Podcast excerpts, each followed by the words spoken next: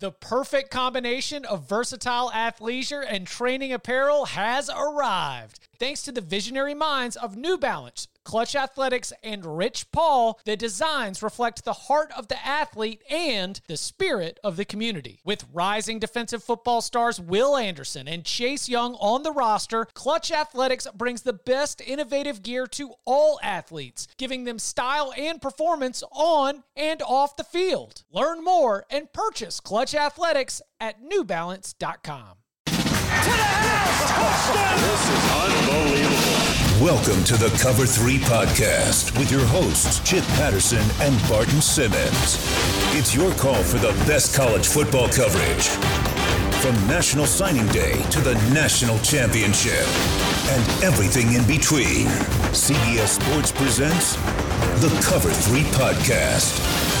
And welcome back to the Cover 3 podcast here on CBS Sports. That's Barton Simmons. That's Tom Fornelli. I'm Chip Patterson, and uh, and we're here. It is 1:03 a.m. on the East Coast, 12:03 where uh, where Barton and Tom are located right now, and we've got our national championship game set. It will be the number one seed LSU Tigers against the number three seed Clemson Tigers.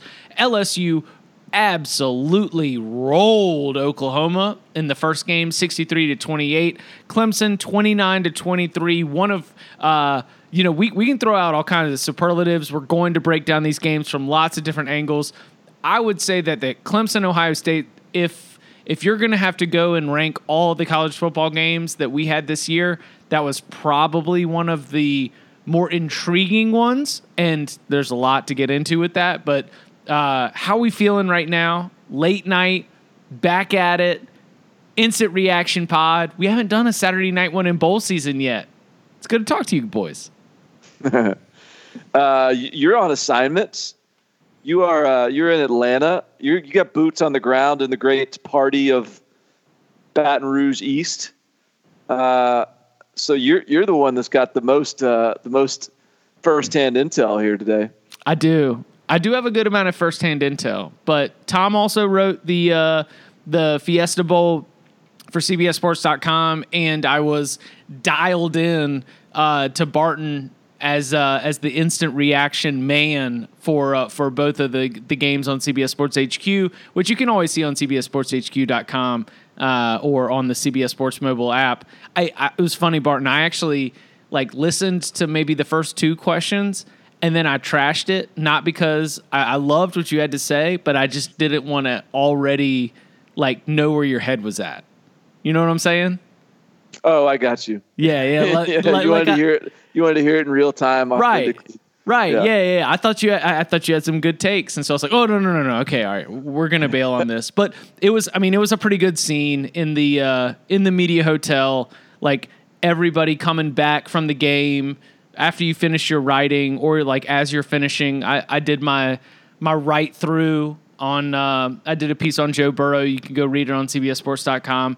And like everyone was doing it while watching, and everyone continued to sort of come back from the stadium. And by the time the fourth quarter started, we had a pretty good crowd uh, all together. Sort of everybody with their laptops open, or or maybe just sort of sitting around watching the game, uh, and it was pretty epic. Should we start with Ohio State Clemson?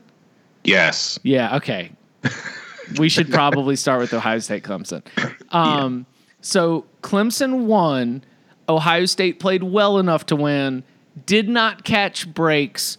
Tom, how do you balance the potential conspiracy theory outrage with the content of the game as we continue to move forward?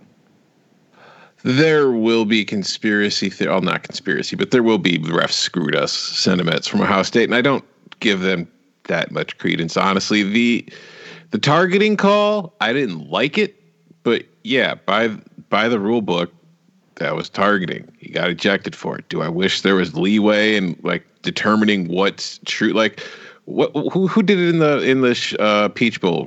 What's the kid's name? Radley Hines or whatever? Yeah, Buki. Yeah, yeah. That was targeting because that was full intent. He knew what he was doing the whole time. He launched into his head. The guy didn't even have the ball. The pass wasn't coming to him. None of that stuff.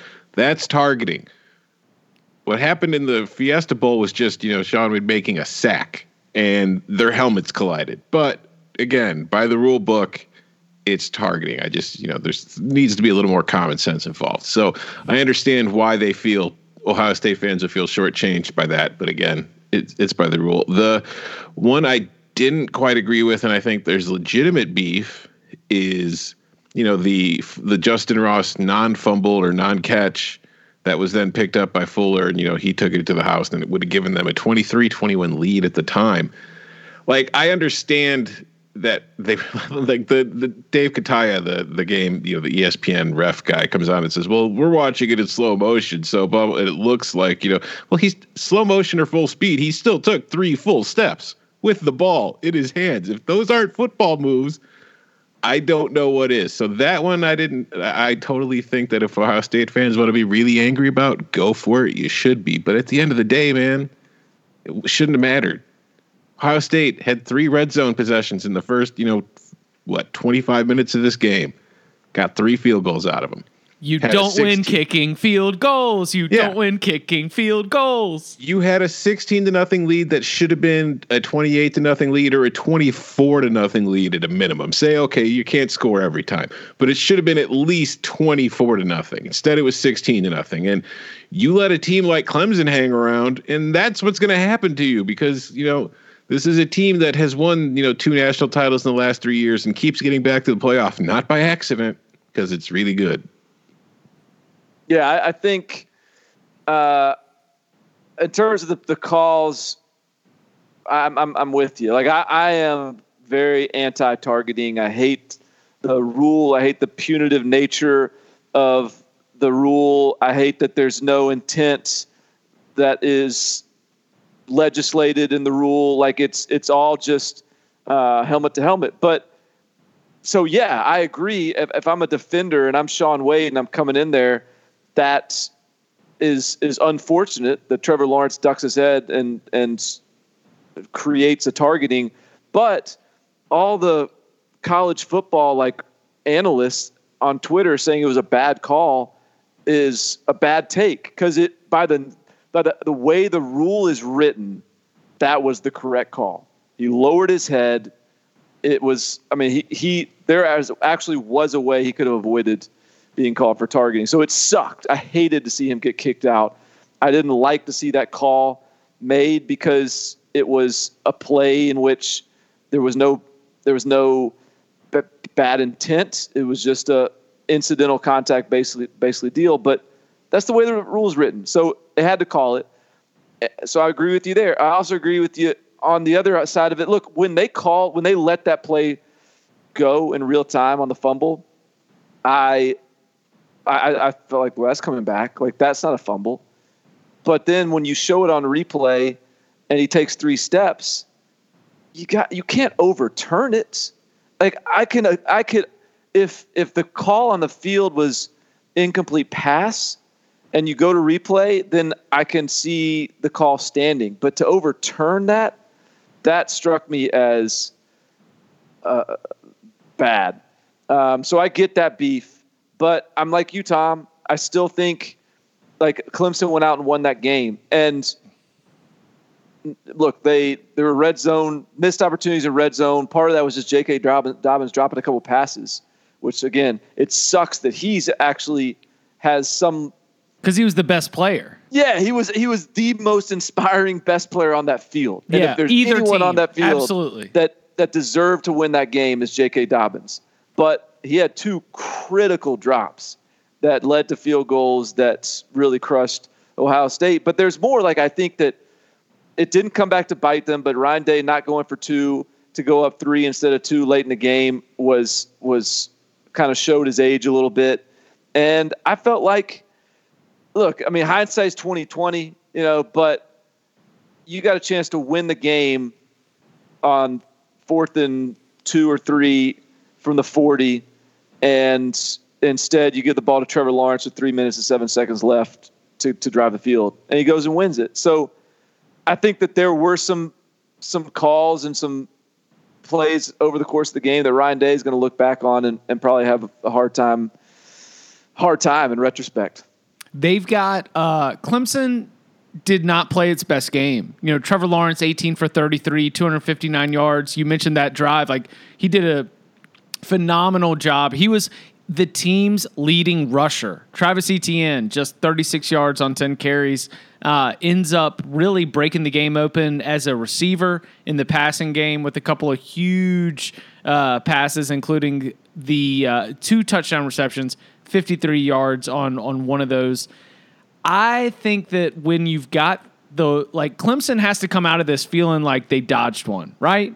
Like Clemson has to come out of this knowing that they got a bunch of breaks and things just sort of fell in their way and they were able to capitalize when it matters. And look, like like not I'm not going to lean in into the full uh, heart of a champion thing. I've I've heard Dabo Swinney talk about heart of a champion for probably like four or five seasons now. It really started with Deshaun Watson, but I do think that there's something to that sort of built-in confidence that probably comes from the coaching staff on down where when you've won 28 straight games going into it and you're sitting there and you're like, "Nah, we're we're going to get this right now." And sure enough, uh, the the final interception, the game sealing interception comes uh, from a player whose only scholarship offer was from Clemson. That was a very Clemson way uh, for that to end right there.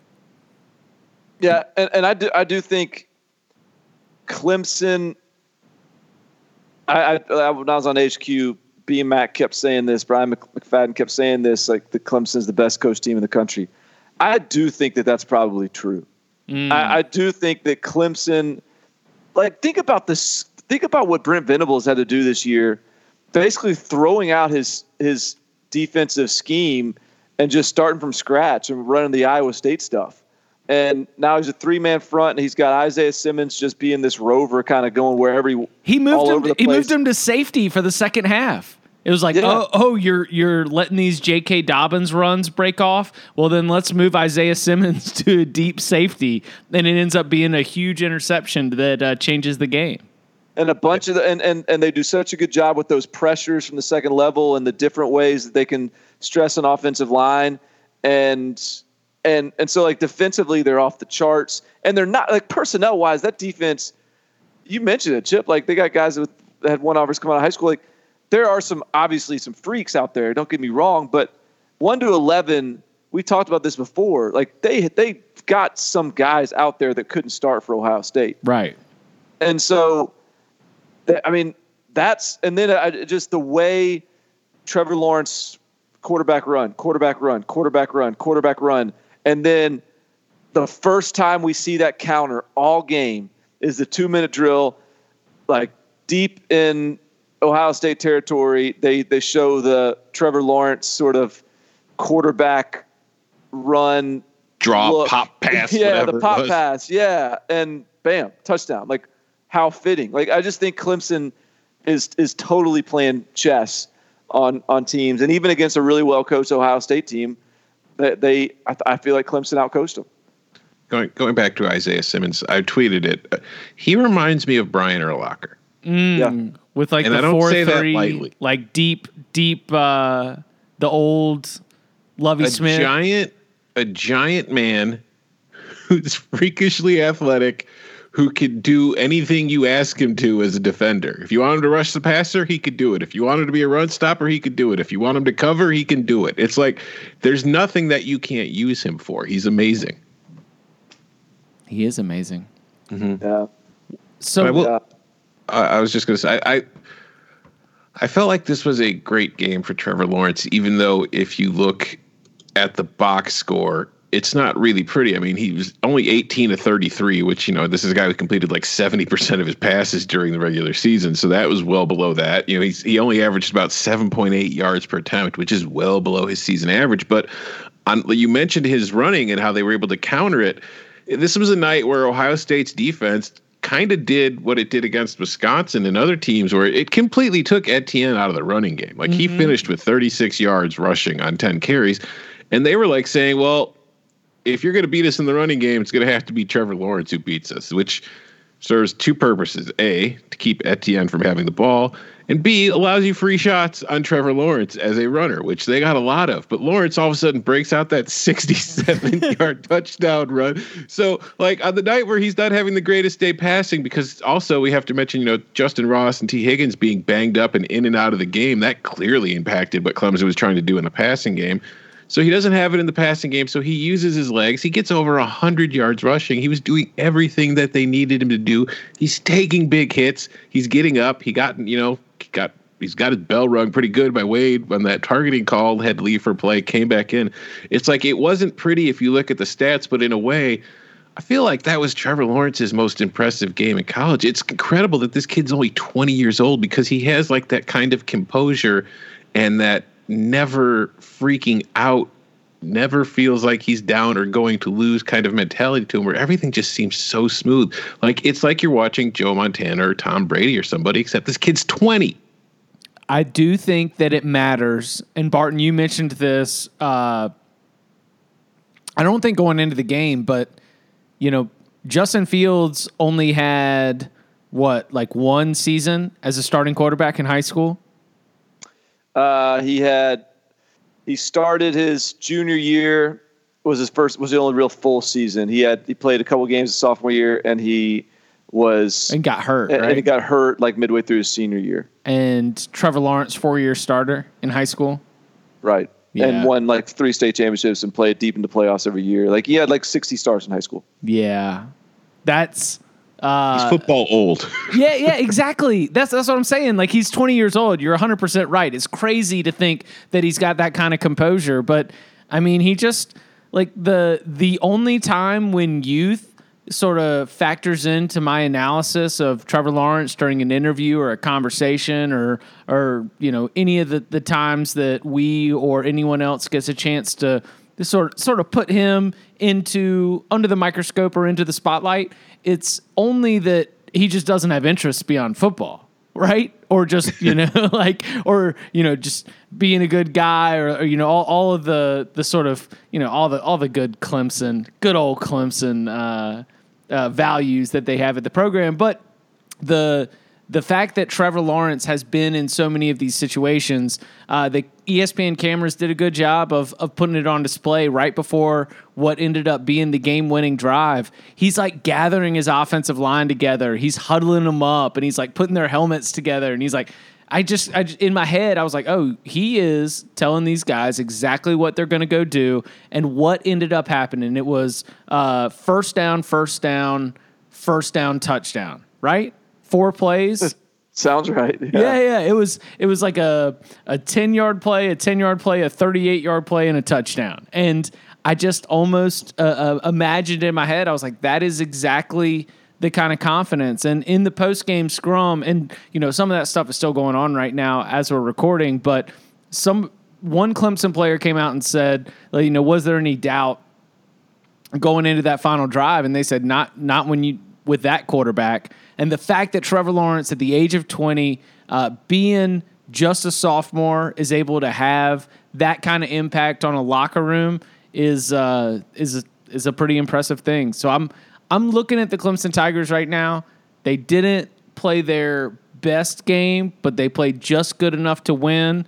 And it's it's something that for a team that we wondered if they were going to be able to show up and if they were going to be able to take a punch, this was a giant, giant check mark because the whole battle tested theory is is now all of a sudden out the window, having gone against an Ohio State team that I think could have won a national championship.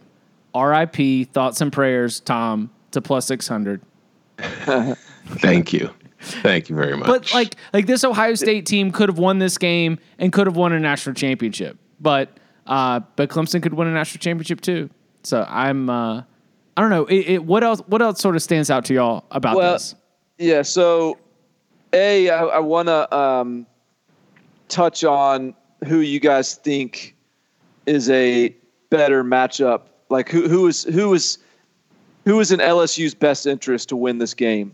Um, but before I get to that, like in in in response to your your Trevor Lawrence discussion just now, like coming out of high school, if like they're really, I mean, there really there wasn't like a true knock. So like this this wasn't a knock. He was our the top rated quarterback in the history of 247Sports.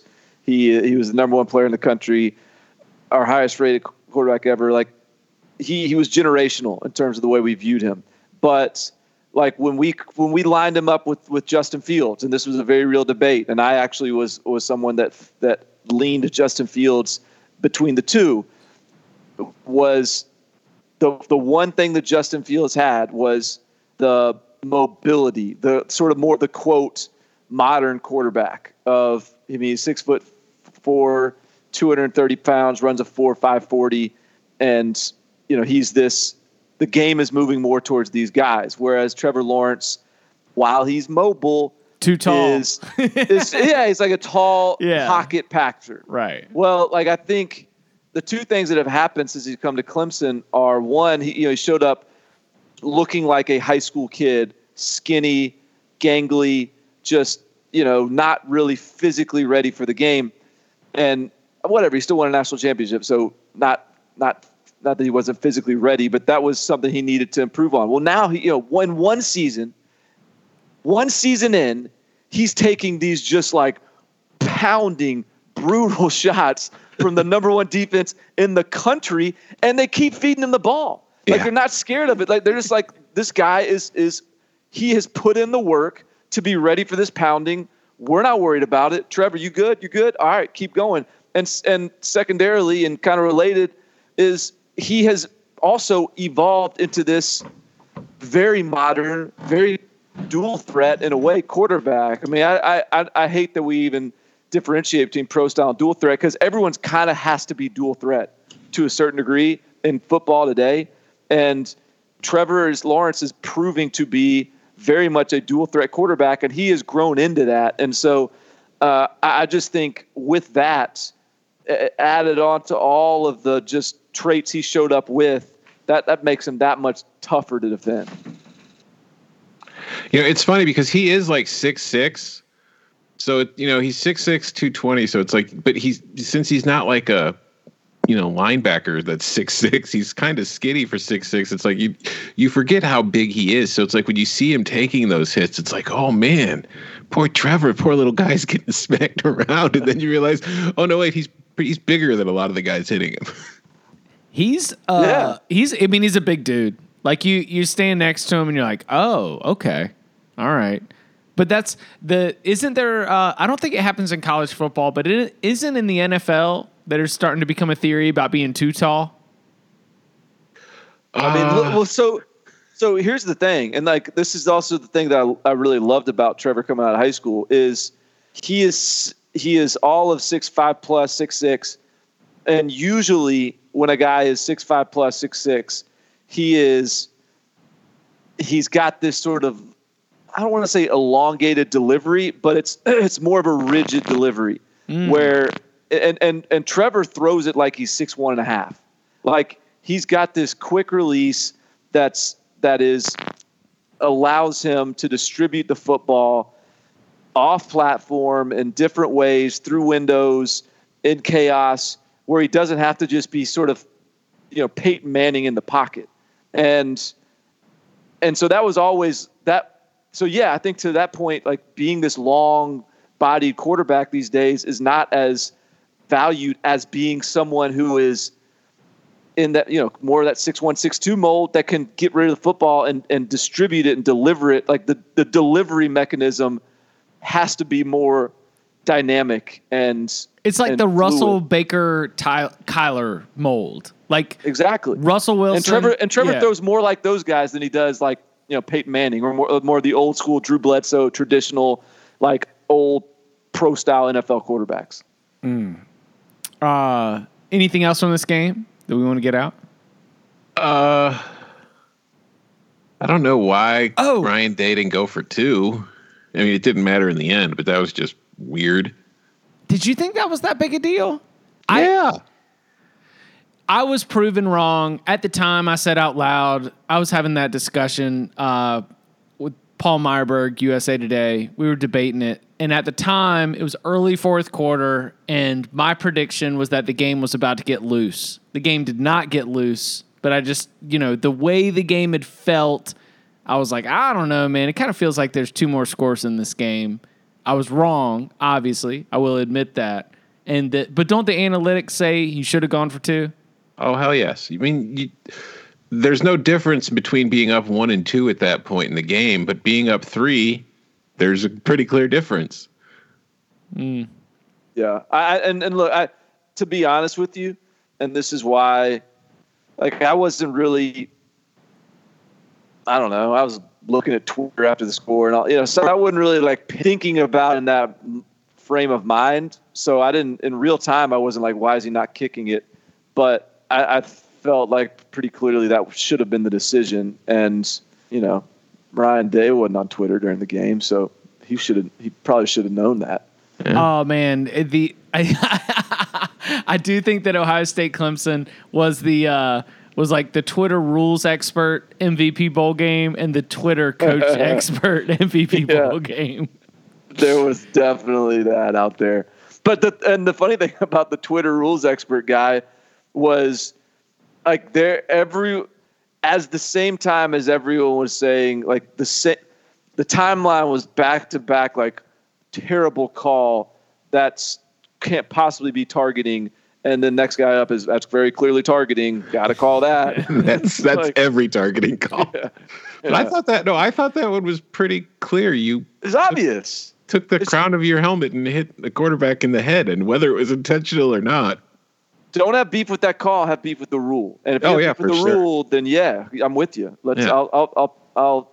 I'll pick it in the streets with you. one other minor thing I have problem with from this game is all the tweets I saw about where's Chase Young.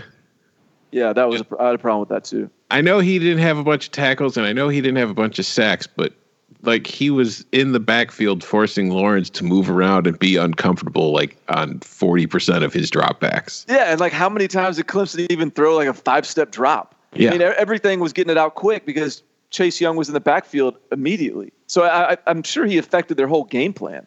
Yeah. It's The entire Clemson game plan starts with avoiding Chase Young. Right. It's and, very, and very maybe I'm just like super I'm super sensitive to it because being a Bears fan, like there's been a whole lot of Khalil Mack's not having a good year. Khalil Mack is like fourth in the NFL in QB pressures. It's like just because they're not getting the sacks. The sacks are just, you know, those are random for the most part. The pressure is what you want. And Yeah.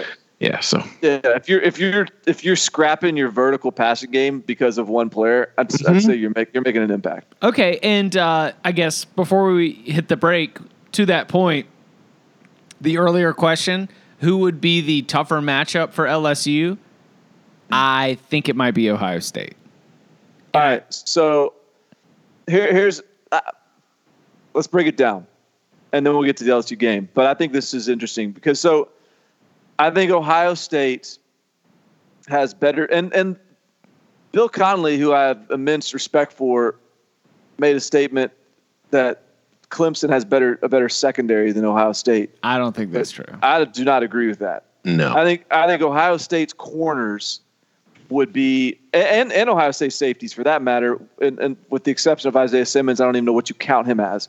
But I think Ohio State's corners in particular create the best challenge for LSU's receivers that they've seen all year, and and I think their safeties are more equipped, uh, Isaiah Simmons excluded, to handle LSU skill guys as well than Clemson's and I think that's a big piece of the puzzle in beating LSU is just having the dudes in the secondary to be able to maybe capitalize on a couple of those 50-50 balls that Joe Burrow throws up.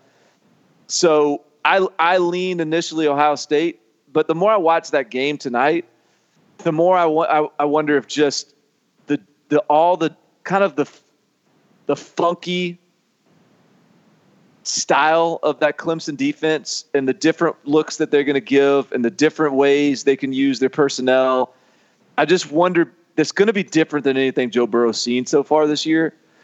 And I just wonder if it can, you know, they can get one pick six like they get on Tua last year. They can get one something junky based on just coaching and just scheme and just giving them a messy picture that that could could make it a more challenging game for him than because if you're just going to give him clean looks, and let him throw it, man, that's hard to pick against him.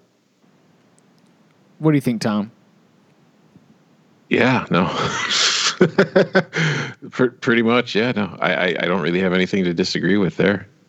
Mine comes down to the uh, just the fact that I I think that Clemson right now because it is uh, and and you know I'm going to say all this and you know spoiler alert, but do stick around. Like my pick on CBSSports.com is going to keep riding with Clemson but LSU should probably win the game.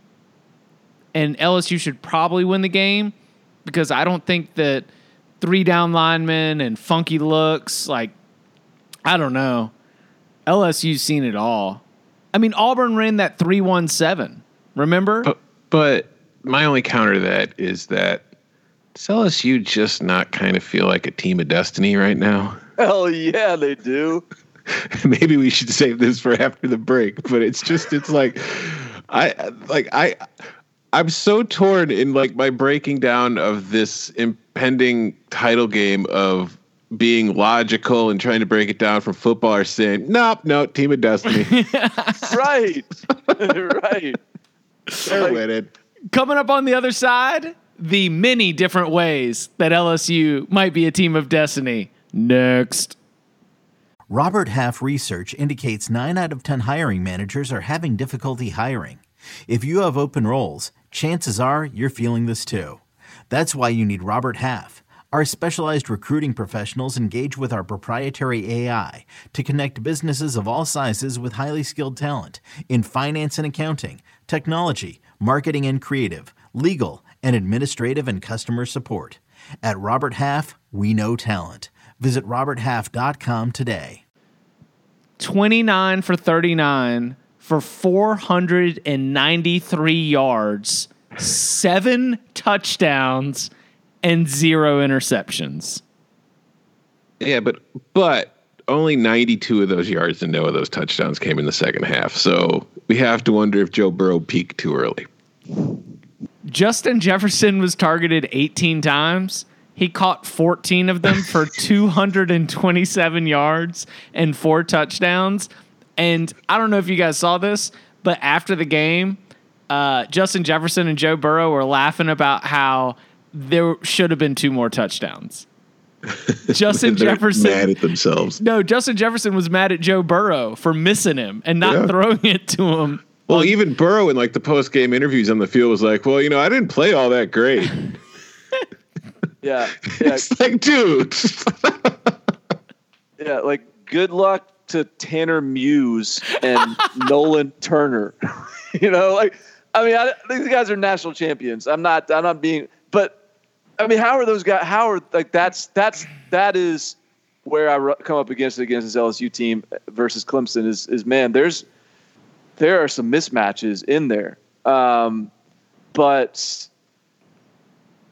I mean, the the big old gumbo eating Cajun God in the sky has ordained this as the year LSU wins the national title. So, uh, I mean, good luck, Dabo. Uh, um. Okay, so I, will let you, I'll, I'll, let y'all go. Where, where do y'all want to go with this on in terms of uh, breaking down Peach Bowl? I mean, I knew that Oklahoma was going to have problems defensively with who they were, you know, who they didn't have, and plus, and then the ejection LSU's offense. Well, yeah, yeah, and then the targeting ejection takes out yeah. another safety. But who they not have? They had Turner Yell and and Ronnie Perkins. Yeah, right. so you had your best pass rusher, which I honestly I don't think was a huge deal because you know, you know, no, no one gets to Joe Burrow anyways. Yeah, but I, I, thought I thought you know the losing your starting safety is a major problem, but it's just I was very surprised by how ineffective Oklahoma's offense was and how bad Jalen Hurts looked. Uh, yeah, I mean that was I I would say because look, I I was the dummy that picked Oklahoma to cover. Same. Uh, and I don't think LSU did anything that I was shocked with in terms of productivity offensively. I just thought that Oklahoma was going to be able to keep pace, and in keeping pace, would be able to slow the game down some and shorten it a little bit, and you look up and you just you're kind of in a in a shootout, a little bit of a fist fight there late, and they just that that just is not this. I mean, it's they're still coming into the game. We're the number one team in the country in yards per play, just like they've been the last two years. But that was a different team. That was a different Oklahoma team than we've seen the last couple years. I just and I don't know what it is. I think. Uh, I thought Dave Aranda had a good plan. He was like, "We are going to make Jalen Hurts pass the ball to beat us." He said, uh, Ed Orgeron said after the game that when you've got an offense like this and you win the coin toss in a game like this, human nature says you want the ball. But I wanted to give my defense confidence, and I could tell that my defense was fired up and they wanted to answer the call. And the play of guys uh, like K'Lavon Chaisson, the play of Queen, the play of Jacob Phillips, like they just the the way that they just sort of flew around at the second level of the defense was really really impressive to me and I I thought that they just sort of decided at some point, you know, within that defensive unit and again, I, I, I like Coach O will credit Dave Aranda for this. They were like, nah, I, I understand that Oklahoma has this elite offense, but if we do our job and if we win that battle, then we're going to cruise in this game. And I thought they did. Yeah. Um, yeah, when K'Lavon Chaisson, like, what, didn't he have a sack like the first play of the game? Yeah, no, it yeah. was it was three and out, three and out, and maybe it was the first four Oklahoma drives. I think two or three of them were three and outs. Well, I mean, did you, you guys saw Patrick Queen's quotes in the lead up? I'm sure you did, Chip, or I don't know, maybe you didn't because you were interviewing other people. But Patrick Queen, and I think a few other guys said something similar. But Patrick Queen's was the, the soundbite that stood out to me. He was basically he said, "This this is close to an exact quote." Uh, their running backs aren't very good. Their offensive line isn't very good. Uh, we expect to dominate them. He's he's out there saying this stuff to with a bunch of microphones in his face, and usually that doesn't go that well, especially when you're playing a Lincoln Riley offense. And he man, backed they knew, it what, up they, knew with, what they were talking about. yeah, he backed it up with eight tackles and one and a half tackles for loss. Yeah. I, I can't remember who who tweeted it out, but the tweet was in the Slack during this game that was like, you know, LSU coaches and everything kind of, you know, they weren't saying it on the record, but off the record, they were kind of saying that they felt like Oklahoma was like the 15th best team in the country and was like uh, the fifth best team they had played as they were preparing for the game. Yeah, I saw a few people tweet out that uh, I saw maybe two two LSU beat people tweet that out, something like that out. So they, they clearly weren't even like really hiding it that much from the people close to them in the media. I just uh, I, I I look at this game and so the to take it to the other side of the ball, I thought LSU's defense did a great job, but the thing that stood out to me was that as and I, I wrote this, but like as LSU is shattering all of these records, you know, Joe Burrow college football playoff records, uh, you know, Justin Jefferson college football playoff records, uh, the the ridiculous you know 63 to 28 kind of blowout win as all this stuff is happening it kind of felt unspectacular at least if you were reading the sideline. Like it was just business as usual as they are trouncing this team in a game that leads to the national championship game. And there's something that's like a, a little bit you know, uh, BMAC, Brian McFadden, you know, sec- I guess this is, this is a lot of Brian McFadden mentions, but, you know, he, he's real big on Joe Cool as his nickname for Joe Burrow. And, uh, and I feel like there's something about the attitude where the expectation within the offensive meeting rooms as they're going through their preparation is like, okay, and if they do this, we're going to do this and score a touchdown. And if they do this, then you know what? We'll do this and score a touchdown. And there were plays where Burrow would throw the ball and it was like one of those 50 50 balls that you were talking about. And bro talked about how comfortable he feels throwing 50-50 balls to Justin Jefferson, Ja'Marr Chase, Thaddeus Moss, Terrace Marshall. Um, but like as I was watching it, the the press box in Mercedes-Benz Stadium is kind of in the corner, so you almost get like more of an end zone view than a sideline view. There were a couple of those passes where there were one, maybe even two wide open receivers that would have been better options or like air quote better options based on how much space they had. And that's what when Joe Burrow's like, yeah, I didn't really have the the, the best game. Like I saw a lot of what could have been potentially even more open uh, receivers in that in the process of that. So I just think that that's just the way that this LSU offense runs. Every single time that they get the ball, they expect to score a touchdown. And there's something about that mentality as we continue to go through this storyline of team of destiny or anything else. Like you don't even have to go through some Louisiana voodoo to just break down the X's and O's and be like, I don't know, man. Like I just I kind of think that this team they expect to score every single time they have the ball and the evidence has shown that more often than not, that's what they do.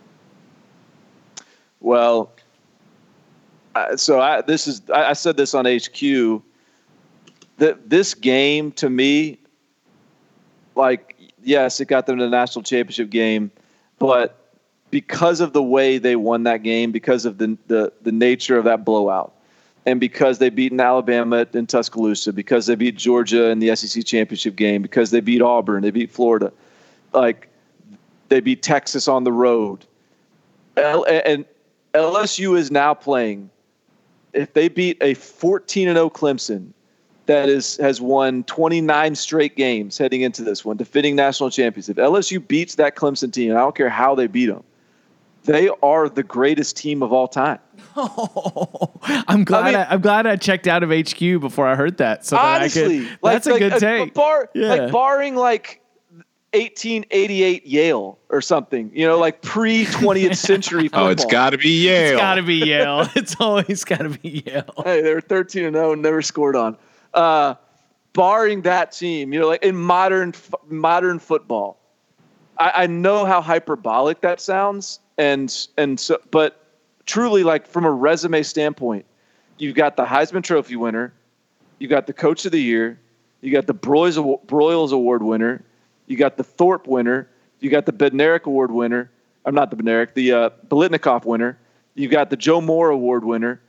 You have a arguably the best de- defensive coordinator in football. You have like you you have been the best resume. Like the, the, best like yeah. like what what like what could you ever ask for more out of a team like to be termed as the greatest of all time and not only that but you know those miami teams like um, what was that miami running backfield that had you know like McGahee Frank Gore and like yeah, like McGahee, he was like third team or something, and and Edge like uh, Clinton Portis. Clinton Portis was in there, maybe you know this is going to be one of those teams where, yeah, Clyde Edwards-Helaire gets all the workload, but when Tyrion Davis Price and John Emery Jr. go in the first round in three years or two years, and we look back on this LSU team and they were, they got like, you know, 45 carries on the season or something. It's just, it's just going to add to the folklore. So, I, I mean, so I know that like, I don't know. Sometimes I feel like hyperbole is, is is warranted. And I just think that's that that is what LSU is playing for at this point. If they lose, then hey, scratch all that. But if they win that that game, what what is there to keep us from saying that? What what resume, team, roster, whatever are you going to put up against what this LSU team has done this year? Got to beat Belichick. but I mean, I Grant Delpit, Kristian Fulton, uh, you know, the the Thorpe Award winner, as you mentioned earlier, was Derek Stingley Jr., uh, K'Lavon Von oh. Chaisson, Rashard Lawrence. Like it works. It works across the entire roster. Yeah, well, Delpit won the Thorpe, but he he actually shouldn't have. I mean, honestly, that that was the only award that was kind of. I mean, he didn't have his great year this year, but he was the third best DB on the team, probably. Yeah. Like that's the irony of it. It's like, yeah, he probably didn't deserve the Thorpe, but he also was probably not the best DB in his own team this year. So what does that say about this LSU defensive backfield? Yeah, I voted for Okudah myself. But. Yeah, that's and I love Grant Delpit. Yeah, I do too. Well, Grant Delpit, what was has been hobbled? Like he's just now healthy again for the first well, that's time the other thing in probably defense. like yeah, a month they're, and a half. They're all they're they're just now hitting their stride. So we we we nitpicked their defense for a while, and, and it was fair, but this is probably the healthiest they've been all year. Do you think that there's going to be any? I we're going to talk about it a lot. I'm just going to introduce it now. But do you think that the playing in New Orleans, it is on a base level an advantage? But do you think that all the extra stuff, like, do you? I, I think it is a challenge. I don't think that that is necessarily a reason to think that LSU will not turn in an LSU type performance. But I do think that in terms of managing this long layoff, we're talking about from December 28th to January 13th, and it's going to be in New Orleans. Do we think that that is that has any potential uh, to maybe just pack a little bit of extra pressure that could shake what I agree is potentially like one of the the greatest college football stories of the modern era? No, I, think, I think it's just an advantage. I mean, I, what's what's their record at the Superdome? Does anybody know off the top? I mean, Well, I mean, Alabama beat them. yeah, but I'm not I'm not saying they're undefeated. But let me see if I can Google real quick. They beat Ohio State the 07 season, the Les Miles 07 championship. So January of 08. They they whooped up on Illinois in the 2001 Sugar Bowl. I know that. I know you do.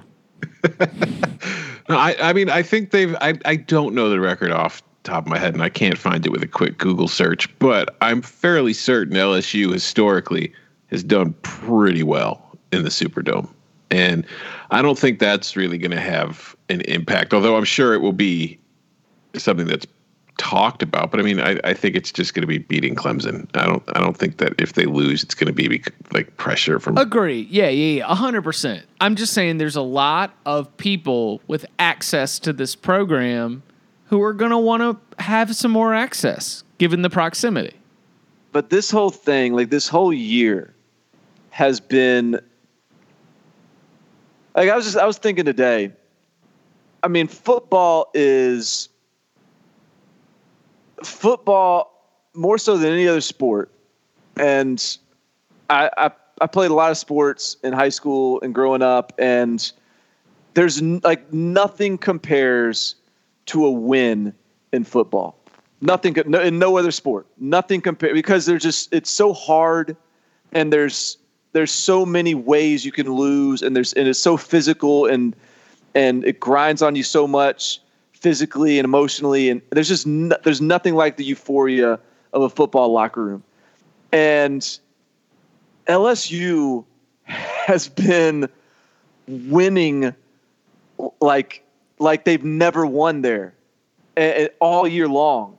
And I just think that building has just so much built up equity of like joy and mojo and it's it's it's almost like I mean coach O none of that stuff none of that periphery stuff matters I don't think. Like I think this team is just in in such a good place emotionally and and and, and the I mean clearly the focus is there. Like I remember there there was I had the I had the volume off so in the game but I guess it was after Oklahoma scored 14 points or something and you know LSU still up like 35-14 or whatever it was. But K'Lavon Chaisson on is is like getting into the defense and sort of keeping them dialed in. And I just think that there's a level of leadership on this team and it starts with the head guy and focus and alignment that I just man I, it's hard for me to see anything like getting this ship off course. And I'm not saying they can't lose; they, they, they, can, but but I don't I don't think it's going to be because they're not ready or because they don't they're on the right mindset. one point of contention. I agree with what your spirit of what you're saying is, and I think that it's different ways. But I will say, throwing a perfect game in baseball feels pretty damn cool too. Yeah, but that's that's like a specific. Yeah, but I'm saying I like I said it, it comes in different ways. But like you know, winning a football game that's awesome, but also like single handedly destroying a team by yourself feels pretty good too. I'm not saying there's not a better feeling in sports than winning a football game, but I'm saying if you compare winning and and a cons- and like the kind of season LSU's having week over week after week against like a I don't know what's a long win streak in baseball, like a 12 game win streak in baseball. Like I don't think I don't think those two are comparable. That, yeah, perf- throwing a perfect game may be uh, better feeling than rushing for 250 yards. Uh, but are you is that is that like low key like brag that you've thrown a perfect game, well, I mean, if you're if you're gonna bring it up, and sneaking that in there, okay, all right, all right. Was it high school or was it uh, club ball? High school. Hmm. Well, against a good team. No, but I mean, but it was a perfect freaking game. I was just so good Chip's, that day. Chip's trying to like tear down your perfect game. I know. Look at holes in your perfect game. perfect game's perfect game, Chip. I I just I don't know what uh, Proviso West who they were playing in. I don't know the con- I don't know the conference. You guys are you guys are playing all the, the, the, the rich kids at Lake Forest. Or, no, no, no, no, no, no, no, no. What Lake Forest was a long way from Proviso West. Um, okay, so for the, the to your point about K'Lavon Chaisson and the leadership angle, uh, Coach O said this was his best week of practice of his entire college career, and that's why he was named one of the team captains for the game. Which, considering the you know celebration that LSU had when he committed as a highly touted prospect, the fact that that that light is starting to go off and the fact that he's starting to fill in those you know fill into the role that is so entrenched within the LSU defensive culture like yes the LSU football culture now has a whole lot uh, different look on terms of what we expect from the offense but to have a game changing best player on the defense type linebacker who's out there and not only uh, being one of the the the high impact players, but also one of the leaders on the sideline and in the locker room. That is nothing but great news uh, for the Tigers. And then you know, as as as we sit back and as we you know start to go back into the uh, the mojo thing, there is a joy about this LSU team. Like there is a fun, there is a uh, there's a happiness. There's something about Ed Orgeron where he's kind of stepped to the side and he's let uh, his players be goofy in practice, and he hasn't tried to overmanage or meddle with anything. And listen, if if LSU does win this national championship against Clemson, which is absolutely possible, and you know, probably I don't know. Again, my pick on CBSSports.com that Adam Silverstein asked for, like I don't know, an hour ago. I did just stick with my early Clemson gut play, but having been uh, ha- having seen this LSU team now again in person after we saw them in uh, in Austin, at they look like champions to me. So I would uh, I don't I don't think anybody's wrong, and I do think we're set up for probably uh, a national championship game that should pack uh, a whole lot of entertainment. Yeah, I mean it's gonna be. Um yeah, it's going to be pretty awesome. It's going to be a matchup of two of the like it's it's kind of wild to say it, but two of the best head coaches in college football. Um, I think Ed Orgeron, the way this team is clicking right now, he's looking like that. Um, two interim coaches who'd never been coordinators before. Yeah, I just I feel bad for Dabo because now that Chip's picked Clemson, he's not going to be able to pull out the nobody believes in us. That line, so the line opened at three and a half. I think it's already gotten bet up to like five, or at least in some places. I, I, I hope that I get a chance to uh, I don't think it's going to be. I was thinking about this. I don't think it's going to be the leading up to the national championship. It's probably going to be more of an off season. But uh, hey, Dabo, is the, like the second time I've told you on this podcast because I know you're a loyal listener, a five star subscriber. But I've got the receipts. People are t- pe- people think you're pretty good. Like- yeah, like what did six of our seven expert pickers pick Clemson to win the Fiesta Bowl? like I'm I'm pretty sure that uh the this whole no one wants us in the playoff is uh I, don't- I don't I don't I don't think that's the case. So Yeah, but now now Dabo gets to you know we're underdogs. No one's get oh L- this is bet. Barton Simmons said LSU's the best team of all time. uh, you know, it's, he, he's gonna he's he's gonna lean right back into it now. I Just know. keep it coming, Dabo. And man, there was a minute there when there was a lot of happy media folks that were uh, looking like Clemson was gonna get run out the building by Ohio State. They were gonna get to shove it in Dabo's face, but Dabo had the last laugh. yeah, I uh it was because because it's the middle eight. Clemson's a Middle big, eight. Clem, Clemson puts middle eight stats in their game notes. They believe in the middle eight. They they well, there's a lot there, there's a lot of belief uh, throughout that Clemson program, but they they really think it's like if we win the middle eight, we're gonna win the game. And sure enough, right before halftime, getting it done to uh, to be able to hang in that game after it looked like it was getting out of hand. Uh, all right, so Penn State won an absolutely nuts game against Memphis. Anything anything stand out from that or Notre Dame Iowa State? Uh, I mean, Penn State, like it. That was Memphis was exactly who Memphis has been all season long. In that, if they didn't have a big play, they weren't going to score because they they couldn't put together like actual long drives. Like I remember at some point, I tweeted it early in the game, but they had like 177 yards total offense at that point, but like 70% of those yards had come in five plays. and So was- it- that's still pretty impressive what they were able to do offensively against Oh, yeah. State defense. And I also think kind of what we I, I talked about it, you know, after the Ohio State game. I I think Penn State needs a new quarterback. Yeah, I just I just don't think Sean Clifford gives them a very high ceiling. Maybe they ought to go transfer portal shopping. Mm-hmm.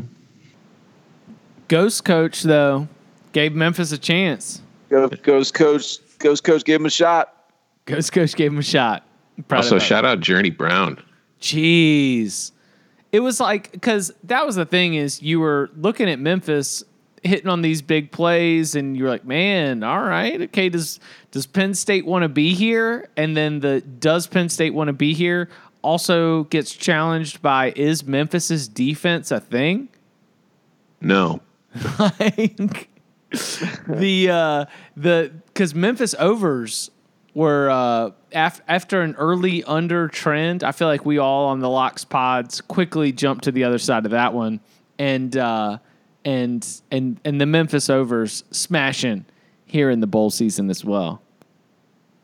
Um, yeah, and I will.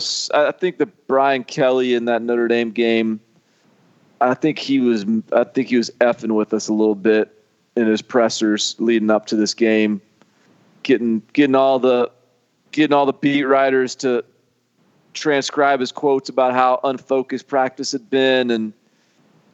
Psy- that was a- that was a Psychology season on psychology season. season gone wrong on that one because they they were that game wasn't close. Um, okay, Shout out shout out Tony Jones for delivering the stiff arm from hell to Tavon Hall. I haven't seen it yet. Should I look Tony it up? Tony Jones. Oh yeah, he he had an 84 yard touchdown run, but the last 18 yards of it involved him just stiff arming the dude to oblivion. Tayvonn Kyle, he just he came to him at the 18. Jones just stuck his arm out, grabbed his face mask, and pretty much dragged him the last 18 yards with him. Yeah, that was uh, that, that was a microcosm for the whole game. Uh huh. The, the fact that this Iowa State team, sorry, my computer was about to die. I had to plug it in real quick. it helps. Yeah, I know.